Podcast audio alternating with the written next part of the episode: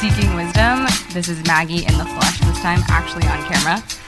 Um, we have a special episode today because we have these three all stars in the room, all stars of Drift. And what we're going to tackle today is how to actually work with engineers, a topic that as a PM I hear about constantly from other people in the product community. So before we get started, just introduce yourselves. Hi, I'm Alexa. I'm a senior product manager here at Drift, and I've had the pleasure of working closely with Trevor and Pete. I'm Trevor, aka T Run, um, Director of Engineering here at Drift. I'm uh, Pete Carl II. Some call me PK2. I'm the lead for product efficiency at Drift. All right. So the question that I want to talk about is how I've heard so many times in basically every product event I've ever been to that the question of how does one work with engineers? And I feel like everyone always talks about it as if you're this weird species that we need to like approach. I don't actually believe that that's true. No, we what seriously are, are, a different species. Yeah. like we're trained, we're trained by the industry to think of ourselves as a different species, That which is is- kind of funny. And how does that like how does that show up in our work? At Drift, we untrain that. Mm-hmm. We like teach engineers, some of them, right, who are like hardcore about this other species thing, how to be real human beings again. And I think we work because we don't differentiate. We're just like, hey, you, hey, adult person, Right. do the thing, right? So what it like how do you guys to new engineers that join the team, how do you describe the role of engineering here versus product? Well, I think one of the things that we do a little bit different than some other companies is kind of the responsibilities that tech leads have versus product managers. So, specifically, tech leads are the DRIs for the actual outcomes of the product at the end of the day, be it the actual usage of the feature, the success of the feature, the reliability of the feature. I think in most companies it would probably be the product manager who's mm-hmm. usually in charge of those metrics, but it, it kind of forces the tech lead specifically, but kind of everyone on the engineering side to have a lot more context about the products that we're building. Yeah. I mean, what I love about that empowerment, though, is that it also comes with a lot of accountability, right? So if a customer comes to Maggie or I, Maggie's mm-hmm. also a product manager, the tech lead is the first person we pull into the call, right? Like you guys, with the power comes all the responsibility of making sure the feature actually works, being on the front lines with the customers. We don't shield you guys from any of that, which I really like. How do you balance that with actually having to produce features?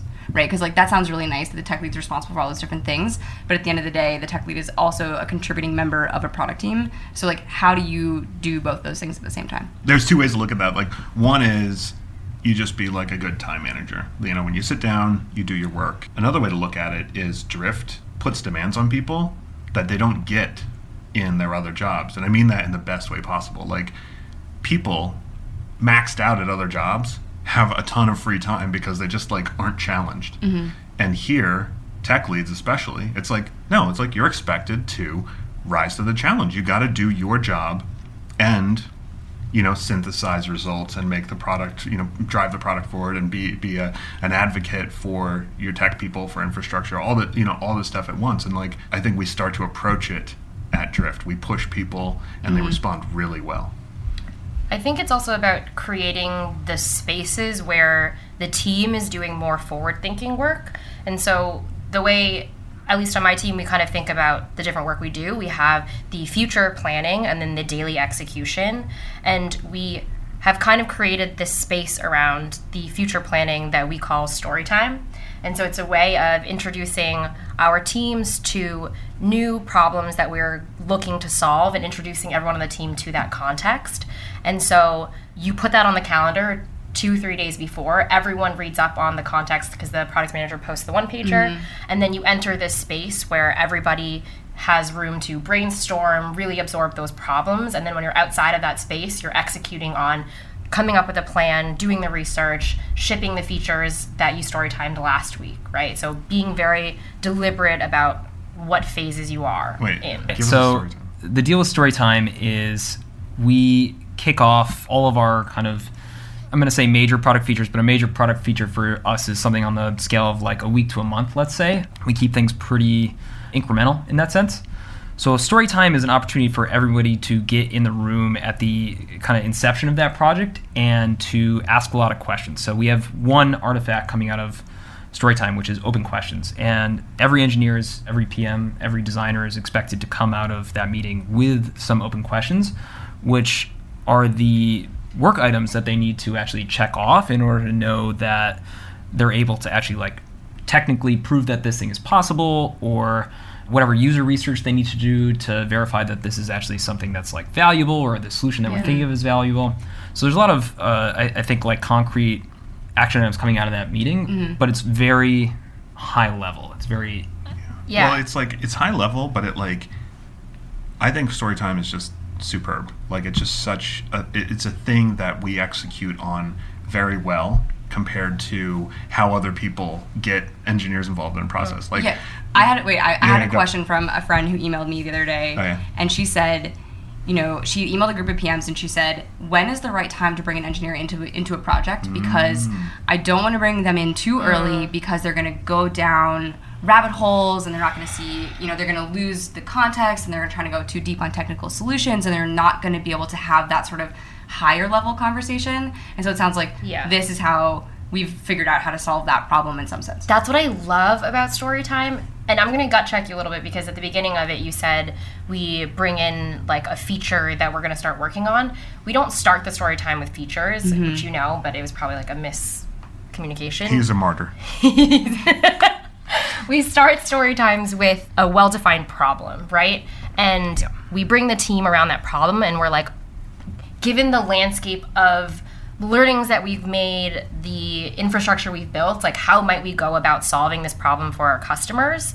And what i love about the goal of developing open questions is anytime you start to rabbit hole down a well like we'd have to build it this way and connect it this way you say pause for one second. How can we develop this? What question could we write down on the board that would help us solve this later so we can stay focused around like other potential ideas? Well, we've got what I think the trigger for story time is this one pager that you mentioned, Sure. right? So this is our this is our kind of product management document that Yeah. states the job that we're trying to get the customer to do, right? Mm-hmm. Or trying to help them do.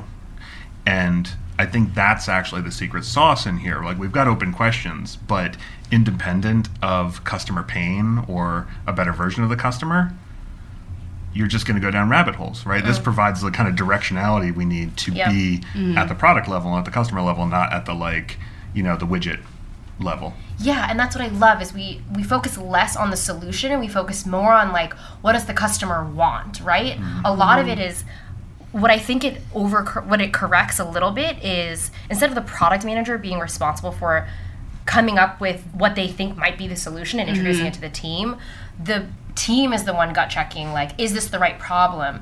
Did we scope it down far mm-hmm. enough? What else have we missed that we should be looking at? Right. But it's not like you guys when you started here or wherever that you just walked into story time like knowing exactly how to do it. Is that right? a leading question, Margaret? No, because I mean I know that in the past I've written specs at other Yeah. companies where it was like it was the problem we wanted to solve, but really it was like this is what I want to be The problem I want to solve is to build a reporting dashboard. Exactly. It's like, no. Exactly. So how like Yeah. how did you get to this point?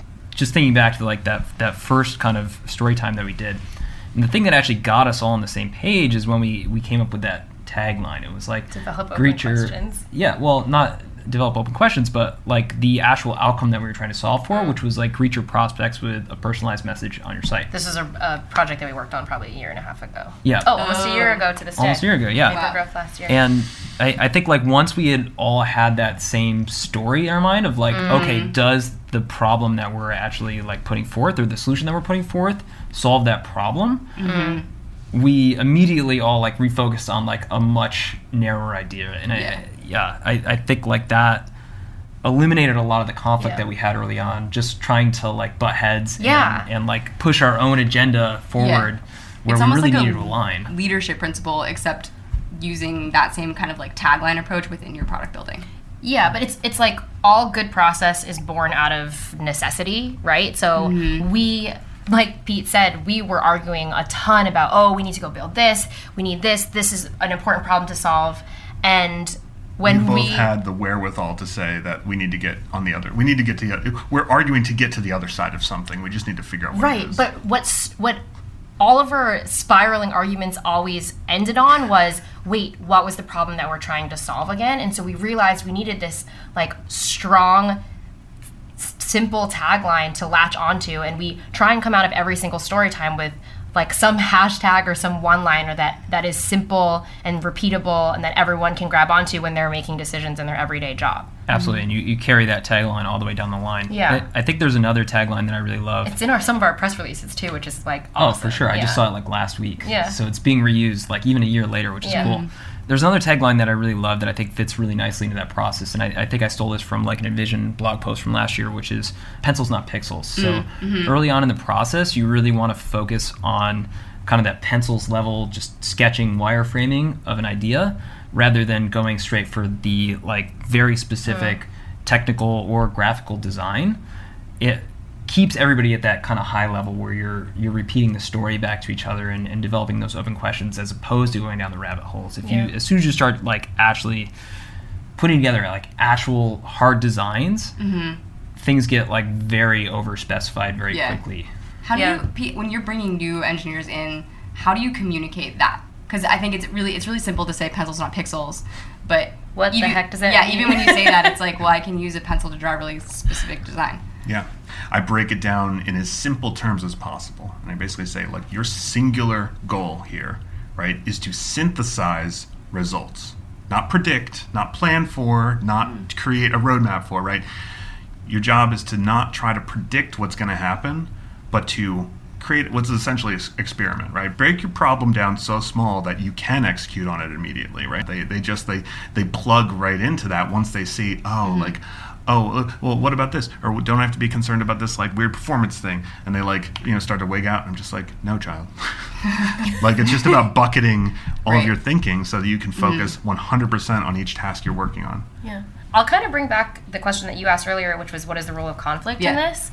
Any new relationship requires conflict early and often, right? To build that trust, to understand how the other person thinks, how they work. And I don't even think it's conflict. I think it's more like disagreement. Uh, In order to like ask a question, you have to be willing to kind of disagree with the status quo that's already out there. Yes. And Which can be hard. Yeah, for a new exactly. person. Yes. and and making a space where everyone's comfortable to disagree enough to ask that question i think has been something that your onboarding process has actually been very successful at Yeah.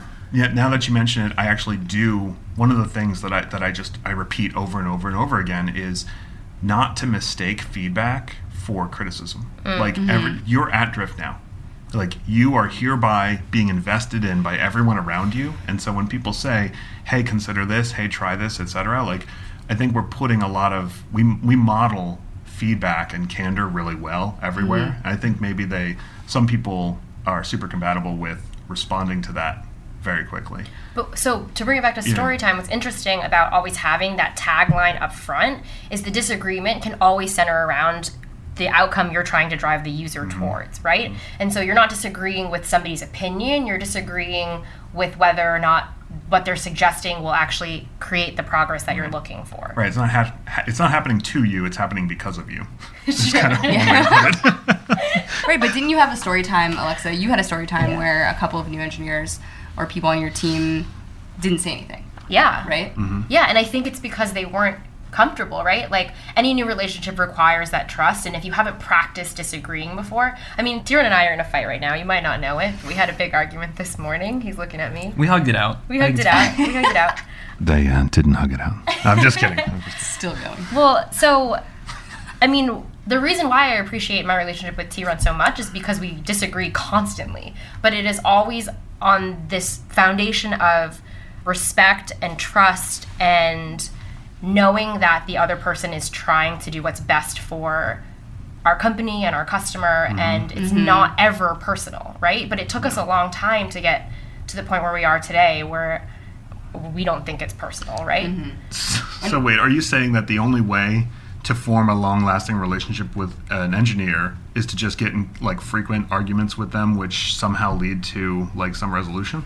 yeah that's exactly what i'm saying So, Okay. but let's talk about one-on-ones because Yeah. I think those have huge such a huge role yeah. in how you actually start this relationship. Because I think it's again, it's one thing to say, you know, pencils not pixels, have conflict early and often, but how, right? Because a lot of people, Yeah. I mean, myself included, I'm I'm an introvert. I'm I don't want to have meetings. I don't Yeah. want to have intense personal conversations, but you have to. So one-on-ones, I feel like, is the structured way to do that. So like, how do Yeah. you use? Is that what you use to do this? Put yourself in the other person's shoes and figure out exactly what it is that is pressuring them to, to argue that mm-hmm. position. Yeah. Is, it, is it some deep technical knowledge that they have? Did they talk to a mm-hmm. customer? Are they trying to save a customer who's trying to churn? Mm-hmm. Are they Do trying they to have get like a a different done? understanding of one of those, like a different perspective on that Yeah. same fact that you think you both yeah, share? it's usually that you're missing some key points of their perspective. Do you come from a long line of product managers that you have to now like, you have to kind of live up to the family you know Definitely.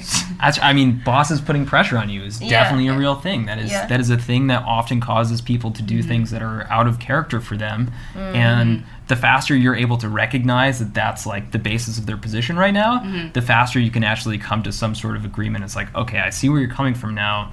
Let's like move past that and like figure out a solution to that together. Okay, so obviously you guys have formed a really good relationship. I had that awesome interaction with Andrew the other day. I actually had Luke tell me the other day that he wanted to have more one-on-ones because he wanted to be like you guys, um, which was really adorable. What is the who is the best PM or engineer you've worked with? And you know, what of those behaviors have you sort of brought to this? so the best PM I ever worked with, my first boss actually when I was in college still, and he later became my mentor, and he's still a very good friend of mine. But uh, I joined this startup that at that point in time was only three people, and the cool thing about startups at that stage is you get exposed to a lot of different hats, and he brought me onto a lot of customer calls, and we did a lot of early whiteboarding sessions because we were really just figuring stuff out, mm-hmm.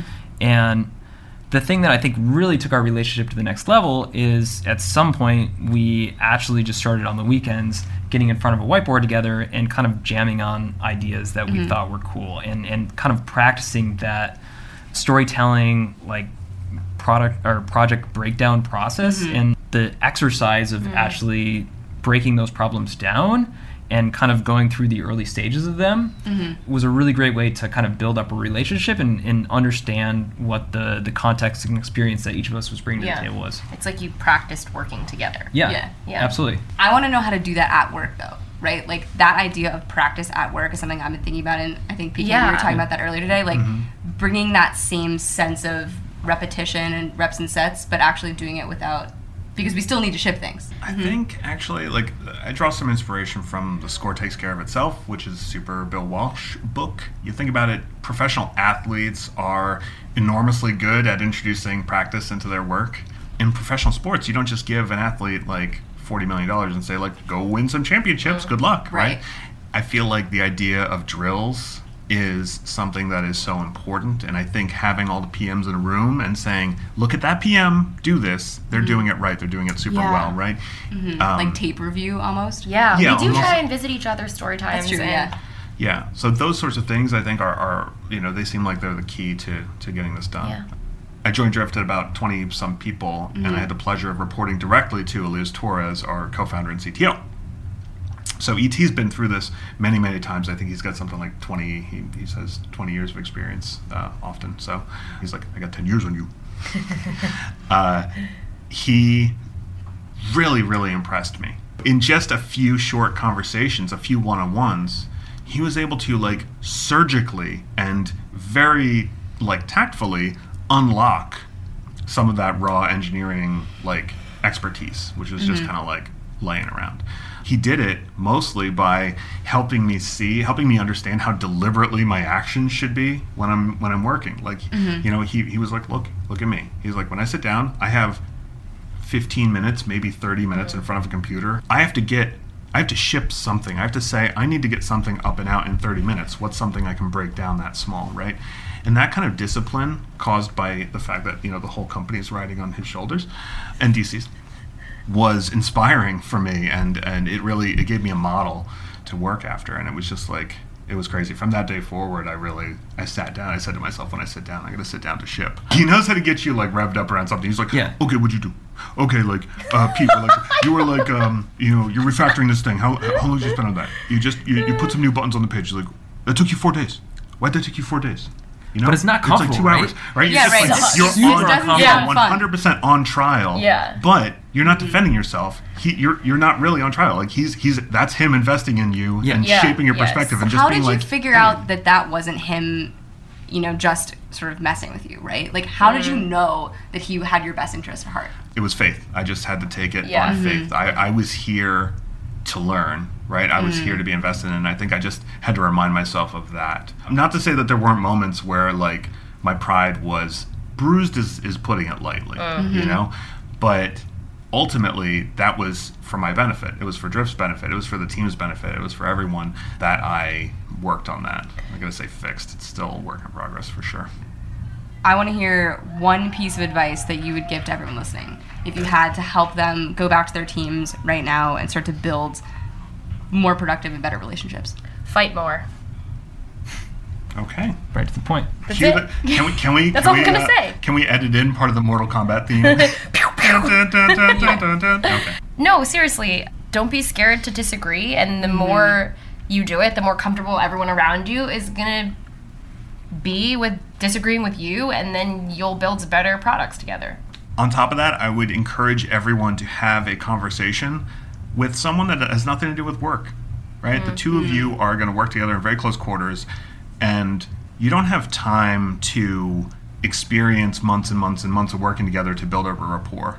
And I think the best way to supercharge that is to just go out, have a conversation, Yeah. learn where each other came from, how you got into the business, like introduce a little vulnerability into it, and you will fast forward that rapport building, and that helps. Awesome. Well, thanks, guys. I really appreciate you taking the time to come on the podcast. Yeah, no problem. This is super fun. Yeah, thanks. Now we can go back to um, having constructive conflict with each other. Ship it. Ship it.